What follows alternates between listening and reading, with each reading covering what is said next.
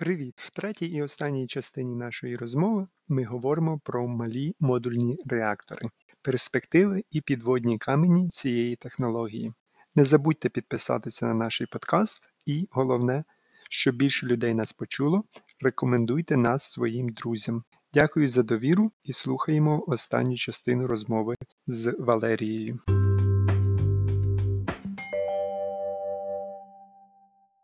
Якщо ми говоримо про атомну енергетику, то так звані малі модульні реактори вони дуже гарно вписуються у цю концепцію Smart Grid. Взагалі, я вважаю, що от той меморандум, який з Westinghouse е, підписали щодо малих е, модульних реакторів, акторів е, і е, наукової активності у розробці е, їх застосування в Україні має достатньо великі перспективи, тому що це окрім всіх інших плюсів, які вони мають, тобто там адаптивність, можливість більш швидкого коригування потужності в залежності від пікових і базових навантажень, вони ще є більш безпечними, ну як мінімум, через те, що принаймні там в цьому невеликому реакторі набагато менше ядерного матеріалу, радіоактивного матеріалу. Ну, це просто суто за фактом. А по-друге, в них існують в тих розробках, які на даний момент е, існують, вони мають е,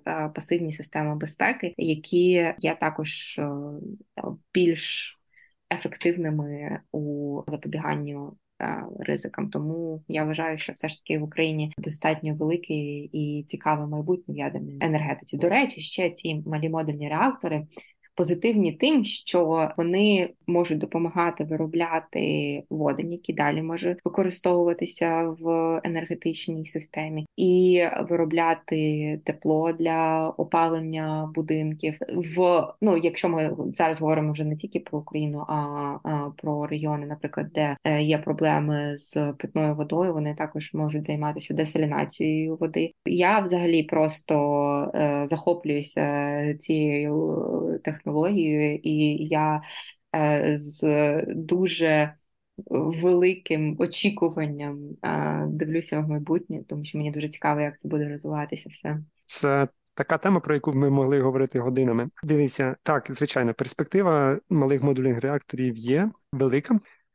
Але я дещо скептичний. Насправді я поділяю е, твій ентузіазм, і я хотів би вірити в їх майбутнє, але на практиці все трошки складніше. В Україні потенційно може бути три технології малих модельних реакторів. Найперший меморандум був підписаний між е, Холтек.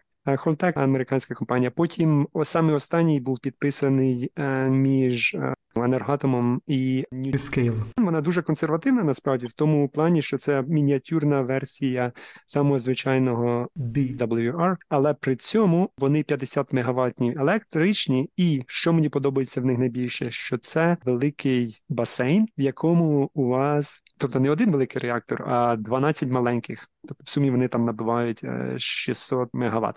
І це дуже цікаво, тому що ви, в принципі, можете їх виводити з операцій, перезавантажувати паливо е, один просто за час. Тобто у вас завжди буде працювати, наприклад, 11. Це дуже круто. У вас тобто постійно е, буде е, стабільна генерація. Плюс я як людина, яка працювала в безпеці, дуже люблю ідею саме великого басейну тому що це велика термічна інерція. Тобто, навіть якщо у вас почне википати первинний е, охолоджувач, то за рахунок того, що у вас є здоровенний басейн, поки у вас цей басейн википить, у вас там є кілька днів, щоб долити води. Тобто великих якихось страшних аварій там бути ну ніколи не кажи ніколи, але дуже дуже складно собі уявити, щоб вся ця маса води википіла, і ніхто не додумався просто долити ще води, тому що це ну атмосферний. Е, це різниця в чому полягає? В тому, що якщо у вас під тиском знаходиться охолоджувач, то якщо тиск падає, то він весь википає дуже швидко. А якщо у вас атмосферний охолоджувач, то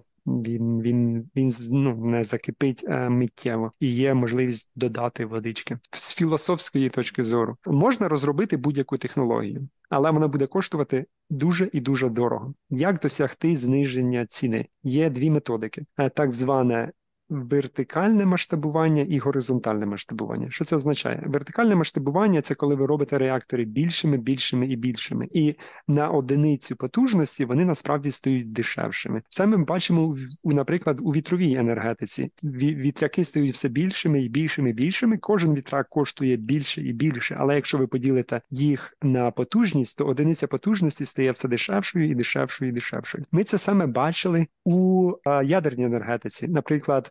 EPR, там це вже було 1600 ем, мегаватт, але на одиницю там потужності воно виходить дещо дешевше. Це називається вертикальне масштабування. Чому? Тому що досягається менші тепловтрати, у вас більші трубопроводи, вода по великих трубах на одиницю там метра менше енергії витрачається, щоб цю воду качати, але на певному етапі ви досягнете якихось фізичних фізичних лімітів. От, наприклад, з EPR проблема була тому, що ви його фізично не побудуєте в країнах з поганою мережею, тому що це така величезна потужність концентрована в одному місці, і вас це, це може собі там Франція дозволити, що там ще Фінляндія, але більшість країн не можуть собі мати таку велику концентрацію, і в принципі вже важко ці речі виробляти.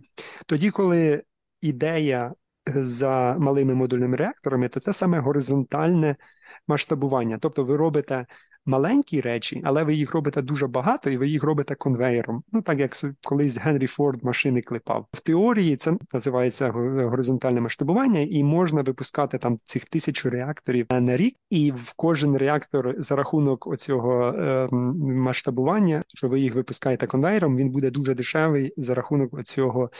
Е, великого великого масштабу, але зараз не існує ніякої легальної, тобто нормативно-правової бази, і якщо ви зараз хочете побудувати е, малий модульний реактор, треба, щоб він відповідав всім нормам великого реактора. Як для прикладу наведу, от в Бельгії я займався ліцензуванням продовженням ліцензії. Це це, це 300 мільйонів на 10 років, просто щоб ліцензію отримати. Якщо у вас реактор маленький, то на кожен реактор треба платити тільки на ліцензію стільки само, скільки і коштує сам реактор. То, наприклад, я займався там цим е, пробабілістичним е, дослідженням безпеки. Там проект коштує кілька мільйонів, а в кінці кінців це там невеличкий документ, але його треба, тому що закон каже, треба такий документ. Одним словом, якщо ми не змінимо законодавство, то будувати малі модульні реактори це дуже дорого і дуже важко з точки зору бюрократії. Я маю надію, що Україна насправді гнучкіша в цьому питанні, чим багато європейських країн, тому що я не уявляю, що на прикладі Бельгії, яку я добре знаю, от що бельгійці якимось чином змінять своє законодавство, вирішать е, ризикнути і побудувати малі модульні реактори за новим законодавством, тому що нове законодавство, що це на практиці означає? Це довіра між виробником і регулятором, що пасивні системи Е, будуть працювати, що не треба доводити, що вони працюють, тому що зараз є вимога до певних стандартів, до систем е, безпеки. Модульні реактори вони вони саме розраховують на пасивність багатьох систем, і не треба сертифікувати багато систем. І саме за рахунок цього можна знизити вартість. І застосовувати е, малі модульні реактори як і для генерації водню, водень в першу чергу для аміака. Тобто Україна виробляє багато аміака, але він виробляється з природнього газу, а його теоретично можна виробляти з е, води електролізом. Для цього треба багато електрики, і малі модульні реактори це, як на мене, майбутнє, особливо в певних галузях. Але це діло треба лобіювати. Це діло треба налагоджувати діалог між індустрією, між виробниками і власне регуляторами.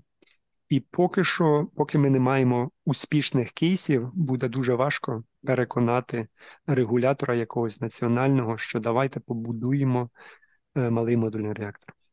Я погоджуюся тут з е, пунктом про те, що е, в нас можливо є шанс, і я думаю, що можливо саме з нами підписали такий меморандум. Е, ну ми ж знаємо, що е, це не тільки е, США мають брати от, участь у е, цьому проєкті, а ще й Японія і Республіка Корея, саме тому, що можливо з Нинішнім керівництвом нашої держави ситуація більш гнучка у плані законодавчих ініціатив, що не завжди є, як ми бачимо, ідеальним, тому що. Зараз існує багато проблем з останнім пакетом законів, е, який був е, прийнятий. Але в цьому випадку є перспектива того, що це зіграє нам на руку. Ну, як, наприклад, е, такий цікавий дуже кейс в нашому випадку це дія, да, тому що зараз вже я чую розмови про те, що багато інших держав зацікавлені в такій системі інтеграції і downside, тобто ну, якийсь недолік того е, або негативна сторона того, що в нас вона існує, це те, що в нас не такий сильний контроль е, за. Безпекою персональних даних, як в інших країнах, проте наскільки я розумію, то цю систему створили таким чином, що вона достатньо резистентна до атак, навіть що ми бачили цього року, що сталося вже під час війни. Але це як приклад того, що ми не побоялися прийняти щось, чого до цього не існувало, і де існували деякі ризики. Проте, що мене бентежить, наприклад, це те, що має існувати певний баланс між тим, що е, можна дозволити, ми маємо довіряти системам і тим, наскільки багато тестів е, саме систем безпеки буде проведено. Звичайно, що жодна система в ядерній сфері не застосовується без того, щоб мати такі випробування. Проте це може затягнутися на роки і залежить від того, наскільки швидко ми захочемо щось прийняти. Тому що, наприклад, от е, в департаменті гарантій МАГАТЕ, якщо е, тестується нова технологія, що не є такою вже загально прийнятною для того, щоб застосовувати її безпосередньо. У системі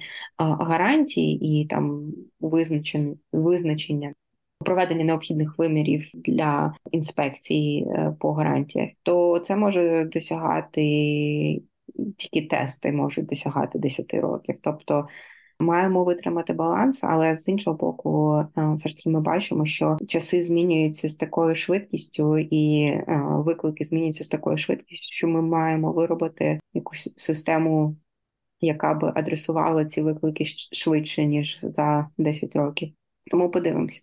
Так, будемо мати надію, що ядерна енергетика буде в Україні розвиватися, тому що насправді так реально я не бачу альтернативи. Досить великий відсоток енергетики вже генерується, і треба принаймні підтримувати цю генерацію. Плюс це все таки хороший спосіб зменшити залежність від російських енергоносіїв і зменшити викиди вуглекислого газу, що також, до речі, не є частиною українського дискурсу ми мало говоримо про те, чому важливо зменшувати кількість е, викидів вуглекислого газу. Але я думаю, якось ми зробимо окремо подкаст про екологію, про е, важливість зменшення викидів вуглекислого газу і ядерна енергетика до речі, це ж е, один з тих видів е, генерування електроенергії, який має найменший слід е, вуглекислого газу. Окей, Валерій, я тобі хочу подякувати. У нас була чудова розмова. Я насолодився кожною хвилиною цієї розмови. Ми обговорили багато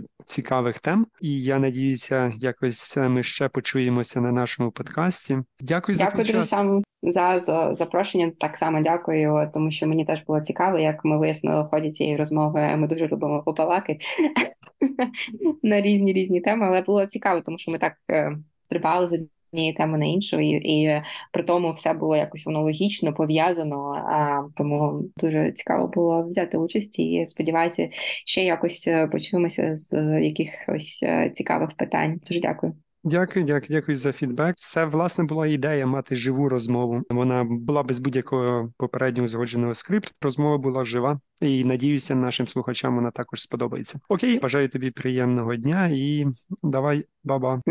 Давай.